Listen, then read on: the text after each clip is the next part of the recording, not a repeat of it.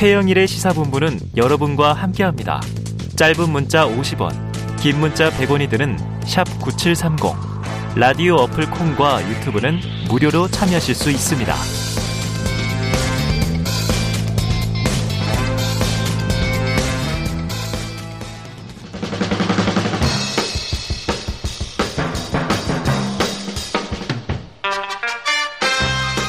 네, 매주 월요일 주간 주말 사이에 쏟아진 뉴스들을 정리하고 주간 이슈를 미리 살펴보는 주간 이슈 먼데이 시간입니다.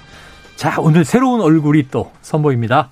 김재섭 국민의힘 도봉갑 당협위원장 그리고 박진영 전 더불어민주당 상근 부대변인 나오셨습니다. 어서 오세요. 네, 안녕하세요. 안녕하세요. 네, 아유, 우리 박진영 전 부대변인님은 이제 JYP. 네, 예. 네, 정치권의 JYP. 정치권의 JYP. 네. 노래 발표는 안 하시고. 아, 메시지를 발표하셔야 되겠네요. 예, 날 떠나지 마 말고 날 찍어줘 이런 건꼭 발표할 겁니다. 아, 날 떠나지 마, 날 찍어줘. 예. 네. 벌써 패러디를 해 계시군요. 자, 김재섭 이 위원장님도 네. 뭐저 자기 선거송 하나 만들어야 되겠네요. 저는 뭐 선거송은 따로 없고 네. 그냥 도봉의 남자 김재섭. 도봉의 남자. 예. 어, 영화 제목 같네요. 자, 도봉의 남자와 JIP의 격돌입니다. 자, 오늘 본격적으로 시작해 보죠. 정치 뉴스가 뭐 여러 가지 쏟아지는데 자, 주목할 만한 포인트. 먼저 오늘 윤 대통령 출근길 기자들이 김승희 보건복지부 장관 후보자 거취를 묻자 우리는 문재인 정부와 다르다. 가부간 신속한 결론을 낼 것이다. 결국은 자진 사퇴 됐어요. 음. 그런데 이제 지금 박순애 교육부 장관 후보자는 임명이 강행됐습니다. 자, 지금 당내 분위기는 어때요? 뭐 김승희 후보자에 대해서는 음. 원래도 비판적인 여론들이 있었습니다. 네. 그러니까 안 그래도 윤석열 대통령 지지율에 가장 악영향을 미치고 있는 요소가 바로 이 인사 문제고 음. 앞서서 우리 장관 후보자들이 특히 이제 정호영 후보자 같은 경우에도 이런저런 논란으로 자진 사퇴를 했고 그 이후에 또 보건복지부 후보자가 이런저런 의혹들로 자진 사퇴라는 모양이 되니까 음. 아무래도 굉장히 지금 신중하고 네, 네. 자중하는 모습인 건 맞습니다. 네. 근데 참 이게 여당이 힘든 게 이제 박순애 후보자 같은 경우에도 음. 국민들이 보시기에는 좀 납득하기 어려운 부분들이 있죠. 네네네. 음주라고 하는 것이 좀 오래된 일이라고 하더라도 하지만. 또 교육부 장관이라고 하는 상징성이 가지고 있는 그 엄중함 같은 것들을 생각하면 국민 눈높이에 맞지 않다라는 지적도 뭐 달게 받아야 되겠지만은 사실은 이 전문성이라는 부분에 있어서는 박순애 후보자가 분명히 강점을 갖고 있거든요. 음. 특히 이제 교육부의 축소 개편 논의가 앞으로도 우리 정지, 정부 조직법상 굉장히 중요하게 다뤄질 것 같은데 음. 그런 부분에 있어서는 굉장히 전문성이 있는 분인 건 맞습니다. 그래서 음. 이런 부분들을 좀 국민들께 이해를 구하는 그런 과정들이 지금 그런 과정이고 뭐 비판은 어쩔 수 없는 부분이라고 저는 봅니다. 자, 진 사퇴한 분은 뭐 그렇게 낙마한 거고 네. 차기 지명자를 이제 기다려야 될 상황인데 지금 이제 교육부 장관 겸 사회부총리입니다. 지금 박순애 이제 후보자가 임명됐어. 이제 장관이 된 거니까 내부에서도 좀 비판은 할 수 없다. 이런 느낌인데 자, 그럼 박진영 전 부대변인께서는 왜 이렇게 굳이 임명을 강행했다고 해석을 하세요? 사람이 없는 것 같아요. 아, 사람, 사람 이 없다? 예, 갑자기 여성 네. 그 장관들을 찾게 된 그 시작부터 아. 어, 외신 기자의 한마디부터 시작해서 어, 찾기 시작했고 어, 실제로 윤석열 대통령이 나머지 다른 장관들 임명하시는 과정이라든가 음. 어, 대통령실 임명하는 과정들을 보면은 검찰 출신이라든가 본인이 음. 아는 분들 위주로 임명을 했지 않습니까? 네네네. 근데 그렇게 찾다 보니까 여성이라든가 본인이 잘 모르시는 분야에 있어서는 음. 사람을 잘 찾지를 못하는 것 같아요. 네네. 그러다 보니까 더 이상 찾아봐도 별 뾰족한 수가 없다. 없다. 예, 그렇게 보이고요. 뭐 결국은 이제 국정 공백이 한 두 달 가까이 됐지 않습니까? 네. 그런 부담도 될 거고 또 제가 뭐 이게 뭐 약간 들은 이야기입니다만은 음. 이 박순애 장관 후보자와 김승희 장관 후보자를 추천하는 과정에서 국민의힘 내부에 이 개파 관계가 또 작동했다고 하더라고요. 아. 그런 분에서 이 이분들을 임명하지 않았을 때 당내 책임 소재 갈등론 아, 그런 것까지도 이렇게 불거질 거다. 그렇게 생각해서 아마 권성동 원내대표와 상의해서 아. 한 사람은 아웃시키고 한 사람은 그대로 가는 살리고 뭐 이 정도로 뭐 절충하지 않았나 그렇게 생각이 듭니다. 자, 이건 이제 전해 들은 얘기라고 지금 하셨으니까 전원을 전원임을 전제하고 개파 관계가 작동했다 인사에 김지석 위원장님 혹시 아, 시는 바 있어요? 아니요, 저는 이제 그렇게 생각하진 않고요. 아. 아, 물론 어떤 추천하는 과정 속에서 소위 말하는 어느 개파와 가까운 분들이 있을 수는 있겠지만 네네네. 그것이 당내 역학 구도를 바꿀 만큼의 주요한 이슈는 아니었던 아니었다? 걸로 생각이 되고. 음. 사람이 없다라는 면을 다른 음. 측면으로 보자 그러면 어, 윤석열 대통령의 기존의 정치권에서 말하자면 흘렀던 논리와는 다르게 내 대통령 선거에서 도와줬던 정치인들 음. 내지는 조력자들 음. 참모들에게 농공 행상하는 방식으로 그 어떤 이 주요 직책들을 부여하지 않는다라는 음. 이야기도 되는 것이거든요. 사실은 윤석열 대통령께서는 정치적인 말하자면 채무가 없는 상황이잖아요. 음. 정당에 그 같이 일했던 정치인들이 네네. 오랫동안 같이 했던 사람들이 있는 것도 아니고 특히 이제 갑자기 또 대통령이 입당을 하게 됐고 빠른 속도로 지지율을 받아가면서 대통령이 됐기 때문에 그런 채무에서 좀 자유롭다 보니까 좀 정치적 빚이 없는 상태에서 이런저런 사람들을 타진하게 될 것이고 음. 누군가를 반드시 임명해야 되지 않고 까다롭게 좀 고르다 보니까 음. 아무래도 좀 찾기 어려운 건 맞는 것 네, 같아요. 네, 네. 그런 부분에 있어서는 그런데 좀 전 그 측면을 좀 달리 봤으면 좋겠다는 네. 말씀 드리겠습니다. 개파 문제에 대해서는 뭐 그럴 수도 있으나 그렇게 강력하게 작용한 거라고 보기는 어렵다. 알겠습니다. 자, 이 그 지금 두 주째 데드크로스다 이런 보도들 많이 보셨죠. 오늘도 저희가 일부에서 여론조사를 이제 다뤘기 때문에 뭐 숫자는 따로 말씀드리지 않겠지만 예, 최근 국정수행 지지율 추세가 이게 현 정부에 그렇게 좋지가 않아요. 이 지지율 상황, 박 부 대변인은 어떻게 보십니까? 저는 뭐 이제 검찰 출신들 인사하는 과정들, 음. 그리고 이 김건희 여사 행보, 네. 그리고 최근에는 어, 이준석 대표를 둘러싼 당내 갈등, 아, 이세 가지가 좀 가장 큰 악재다. 예, 영향을 미쳤다라고 생각이 드는데요. 음. 인사 문제는 결국은 국정을 운영하는 것과도 또 그대로 지속됩니다. 네. 그 이야기는 뭐냐면 저는 앞으로 나아지지 않을 거라고 봐요. 음. 인사 문제에서 비롯돼서 국정이 잘 운영되지 않는다라는 가정이 이루어진다면은 네. 어, 저는 이 여론이 다시 올라가기는 쉽지 않을 것이다. 음. 그런 생각이 들고요. 우리가 이제 농담 비슷하게 그런 이야기 했지 않습니까? 윤석열 대통령에게 기대하지 않는 분들이 많아서 어.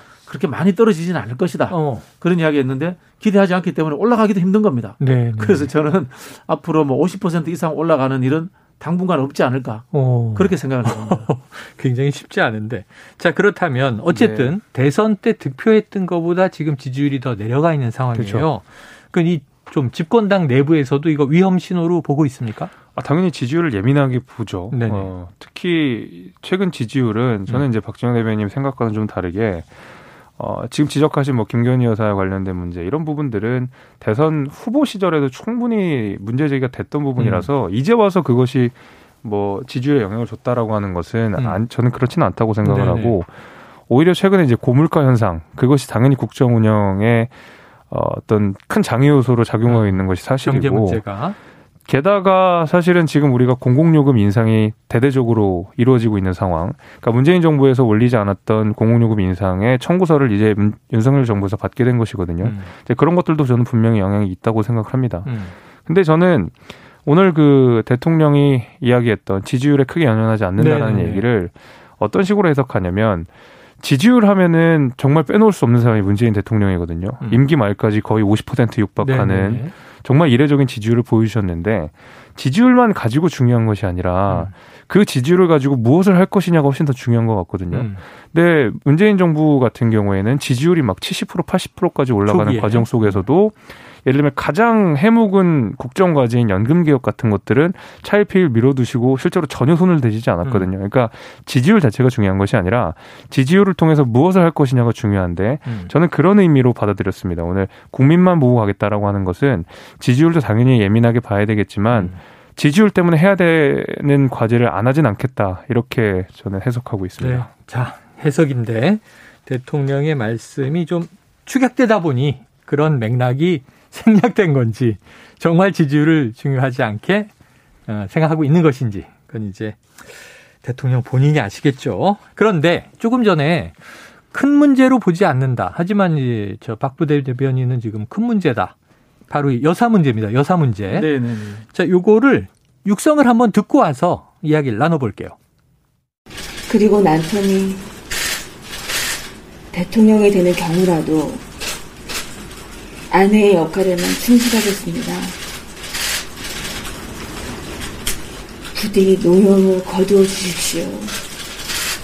스페인은 이 벨라스케스의 고향이자 우리가 이 현대미술 창시자 중에 하나인 피카소의 예, 아주 본국으로 아주 전 세계적으로 유명합니다.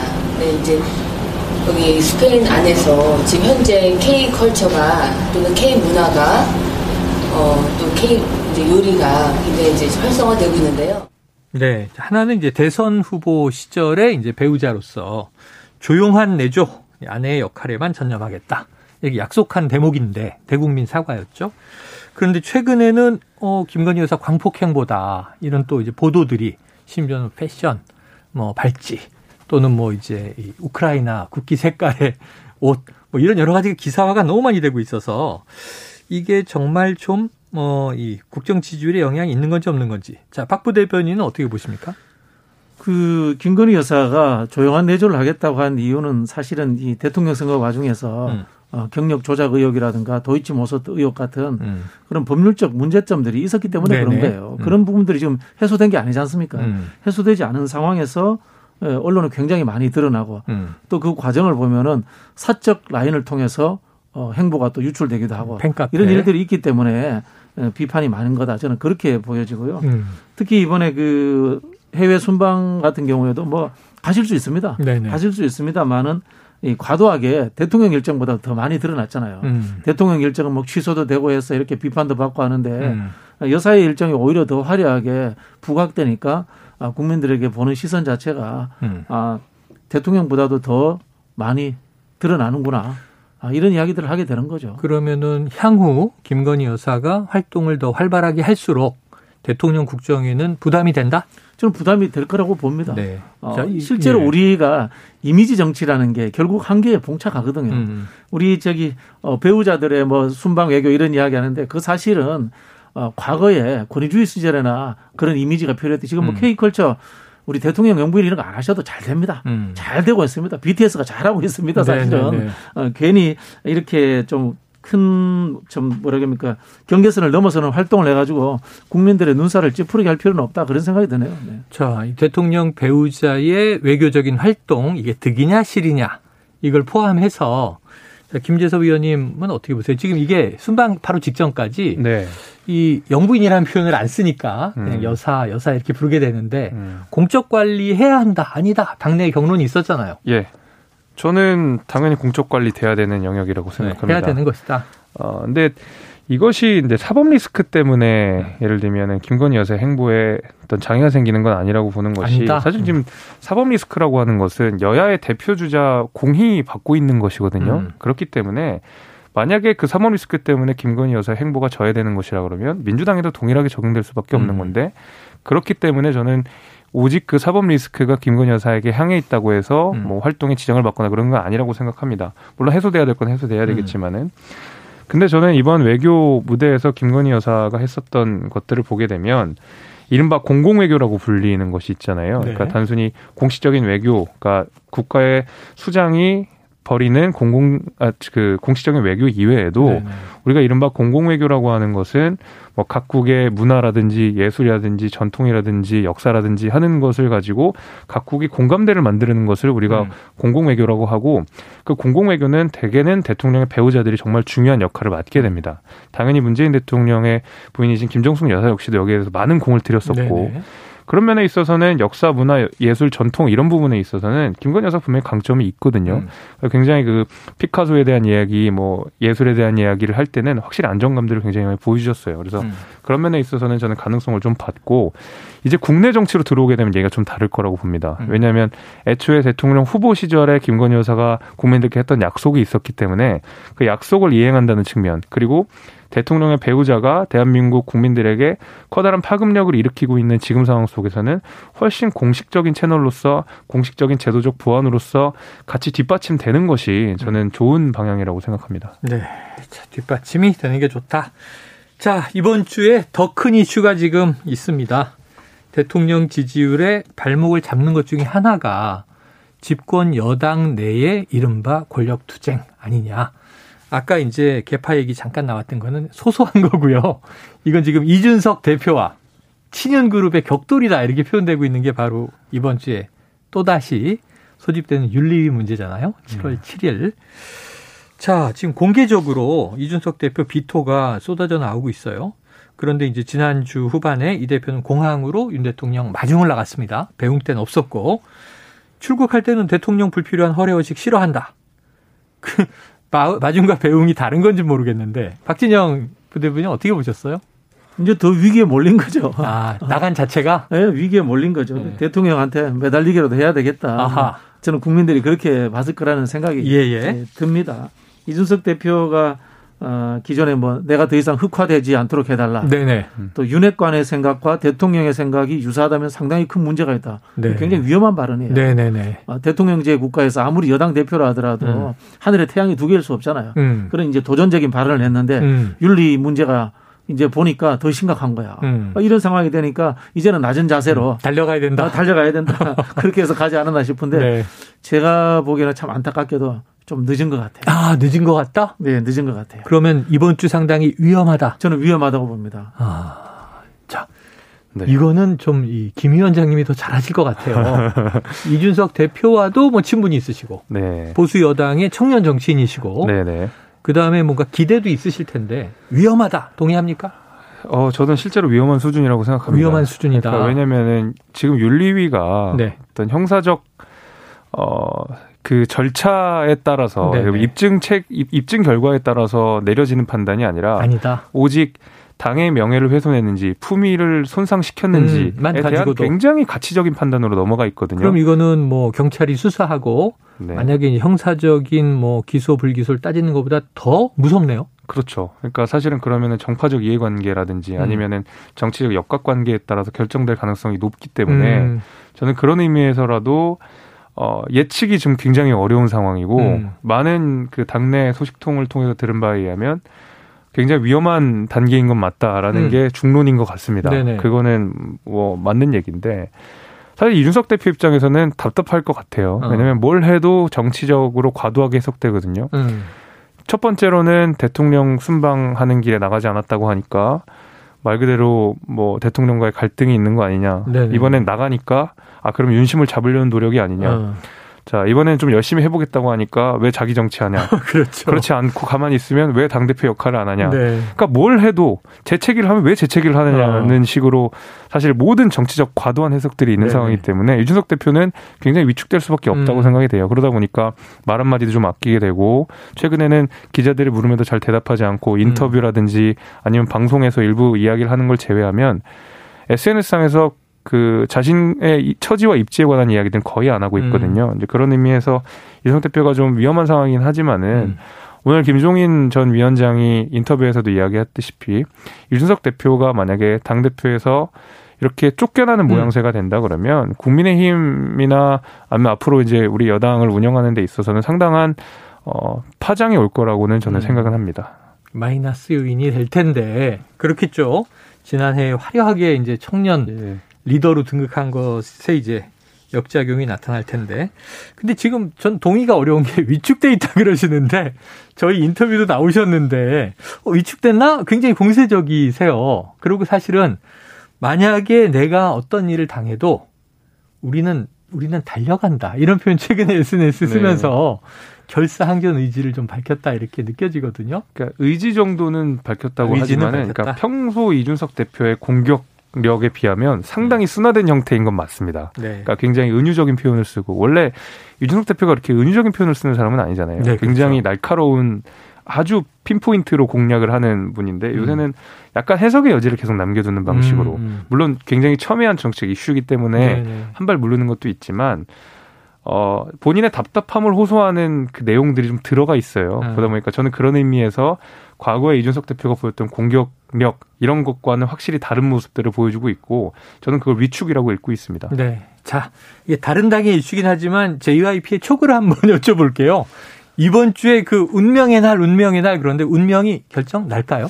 저는 이번 주에는 나진 않을 것 같아요. 안 날 것 같다. 아, 이준석 대표의 소명을 네. 듣는 시간을 또 줄 거라고 보는데 아. 그러면서 또 시간이 생기지 않습니까? 네네. 생기는 와중에 흔히 하는 윤핵관들이 어. 이준석 대표를 또 공격하고 어. 윤리에서 또 다른 정보가 흘러나가고 하면서 지속적으로 저는 이준석 대표에 대한 사퇴 압박 또 고사 작전 아. 이런 것들이 지속될 것이다.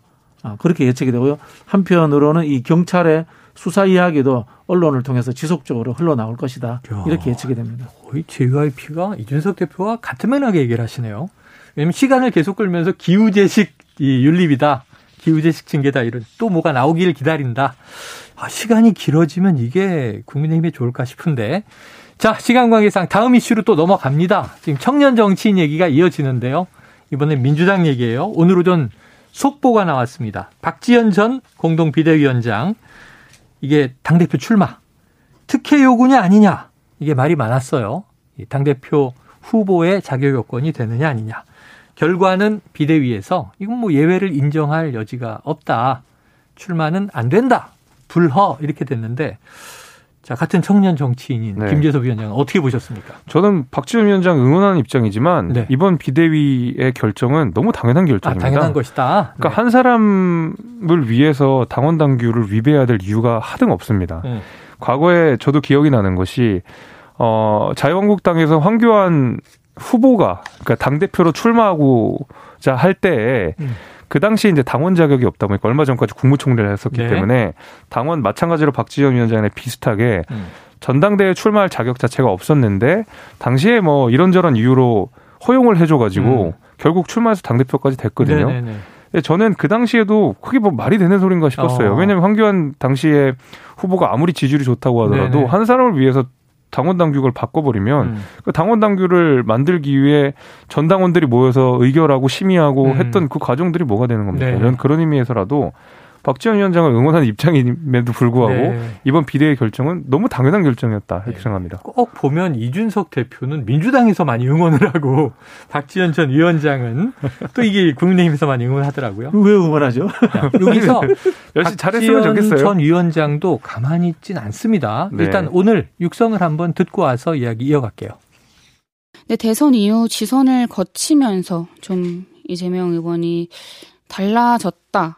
라고 좀 생각이 들더라고요. 대선 때 저랑 이제 이런 뭐 디지털 성범죄나 이런 문제에 대해서 성범죄 문제에 대해서 단호하게 대처할 것을 이제 몇 번이고 저와 약속을 하셨는데 음. 제가 비대위원장 시절에 뭐 박안주 의원 제명권이나 뭐 이제 최강호 의원 사건 등에 대해서 거의 어떤 말도 하시지 않았어요. 그리고 이제 심지어 최강호 의원 건을 제가 이야기를 하려고 할 때 이제 그런 발언들을 막기도 하셨고 네, 이게 이재명 의원이 달라졌다. 약간 좀 폭로성 이야기 같이도 들리는데 결국은 지금 이 비대위에 당대표 출마 불허와 연결해서 박진영 대변인은 어떻게 보십니까? 글쎄요, 뭐 저기 박안주 의원 건이나 최강욱 의원 건에 대해서 네네. 이재명 의원이 다 입장을 밝혀야 되나요?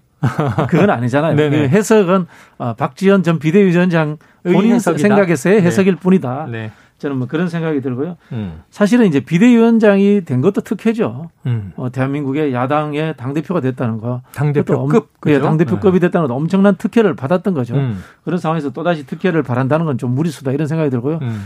저는 뭐 현 지도부에서 정무적 판단도 했다고 생각이 되는데요. 음. 이 박지원 어, 전 비대위원장이 나와서 돌풍을 일으키고 그다음에 뭐 당 대표에 당선될 가능성 정도도 있다. 네. 이 정도면은 좀 무리수를 더 쓸 수도 있겠죠. 음. 근데 당선 가능성은 낮은데 갈등 가능성은 높다. 제가 봤을 때 이렇게 판단한 것 같아요. 네. 아, 그런 측면에서 불허하지 않았나 그런 생각이 들고요. 음.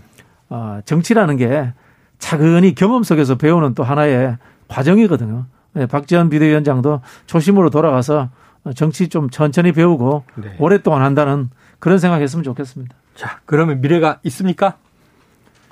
글쎄요, 뭐 지금 형태 저는 뭐 사실 비대위원장 네. 될 때부터 굉장히 네. 좀 비판적인 입장을 아. 이야기했었는데요. 예. 어, 이준석 대표, 이준석 현상인 것 같아요. 이준석 현상이 아류인 것 같아요. 아. 근데 이준석 현상 중에서도 어, 나쁜 부분들을 더 네네. 많이 배운 것 같아요. 금방 한 이런 이야기들도 사적 공간에서 이루어진 이야기들을 음. 언론에 대고 이야기하면 안 되는 거거든요. 음. 이거 앞으로 누가 신뢰를 하겠습니까? 그러면 신뢰를 잃어버리고 사적 공간에서 일어났던 이야기들을 하게 되면은 같은 편이 없어집니다. 동지가 음. 없어집니다. 이 정치 정당을 하는 근본적인 이유가 정치 결사체로서 하는 건데 신뢰의 문제로서 저는 굉장히 좀 어렵다 이런 생각이 듭니다. 예, 이준석 대표 10년 전에 비대위원으로 등장해서 10년 동안 어찌 보면 자력으로 커서 여기까지 왔는데 운명의 날을 맞게 됐습니다. 지켜보도록 하고요. 자, 박지원 전 비대위원장, 이재명 의원의 사법 리스크를 언급했습니다.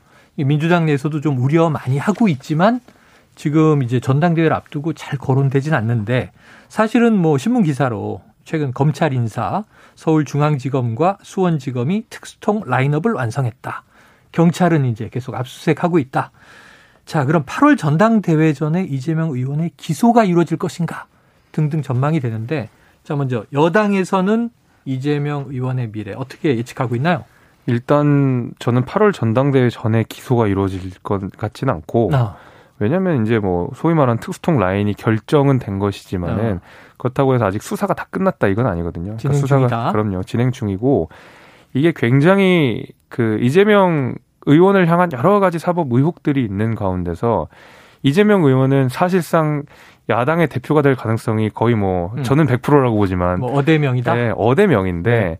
그러면은 야당 대표를 향한 수사라고 하는 것이 네. 굉장히 정교하지 않으면 음. 자칫하면은 이건 야당 탄압이 아니냐라는 어. 프레임에 역으로 엮여버릴 네네네. 수가 있거든요. 특히 이제 윤석열 대통령의 검찰 출신이라는 것 이런 것들이 그 할 수 있는 배후 효과라는 것이 아마 검찰 내에서도 경찰 내에서도 잘 알고 있을 거기 때문에 음. 아마 굉장히 정교하게 수사를 차근차근 해가면서 결정을 할 것이지 이것이 무슨 이재명 의원에게 타격을 주기 위해 정치적으로 음. 수사 기소 여부가 네네. 결정될 것 같지는 않습니다. 자, 이 박 부 대변인, 이 그런데 지금 만약에 수사가 강화되거나 기소 여부가 나오면 이게 이제 전대 개입이냐 이럴 수 있지만 당 대표가 되고 나서 또 수사가 강화되면 탄압이다라고 또 할 수도 있잖아요. 어떻게 전망하세요? 저는 뭐 이 수사가 그 변중만 울리고 아. 결정적인 증거라든가 이런 것들 어, 찾을 수 없을 거라고 결정타 봐요. 없을 어, 것이다. 왜냐하면 이제까지 수없이 수사해 왔지 않습니까? 네네. 사실 이 성남 FC 문제도 오랫동안 수사가 이루어졌던 네네. 내용들이거든요. 음, 음. 어 그리고 뭐 대장동, 네. 뭐 백현동 문제 이런 부분들 돈의 흐름을 추적해 보면 되는 거 아니겠습니까? 음. 그 속에서 어, 이재명 후보가 어, 전혀 뭐 관련이 없다는 것들이 이제는 국민들이 대충 인식을 하고 있습니다. 어. 아, 그런 측면에서 아마도 흠집 내기식 수사 아, 이런 부분들 뭐 계속해서 이어질 거라고 보는데요. 어, 결국은 이것도 역풍이 불 거다. 역풍이 그런 생각이 거다. 듭니다. 네. 네. 여기에 또 이제 선거 국면에서는 경기도 법인카드 의혹 하나 또 이제 이 저 집 임대한 거 지금 최근에 이제 수사 얘기가 또 나오고 있죠. 알겠습니다. 지켜보도록 하죠. 자, 오늘은 이 주간 이슈 먼데이 김재섭 국민의힘 도봉갑 당협위원장 그리고 박진영 전 민주당 상금 부대변인과 함께했습니다. 두 분 고맙습니다. 감사합니다. 감사합니다.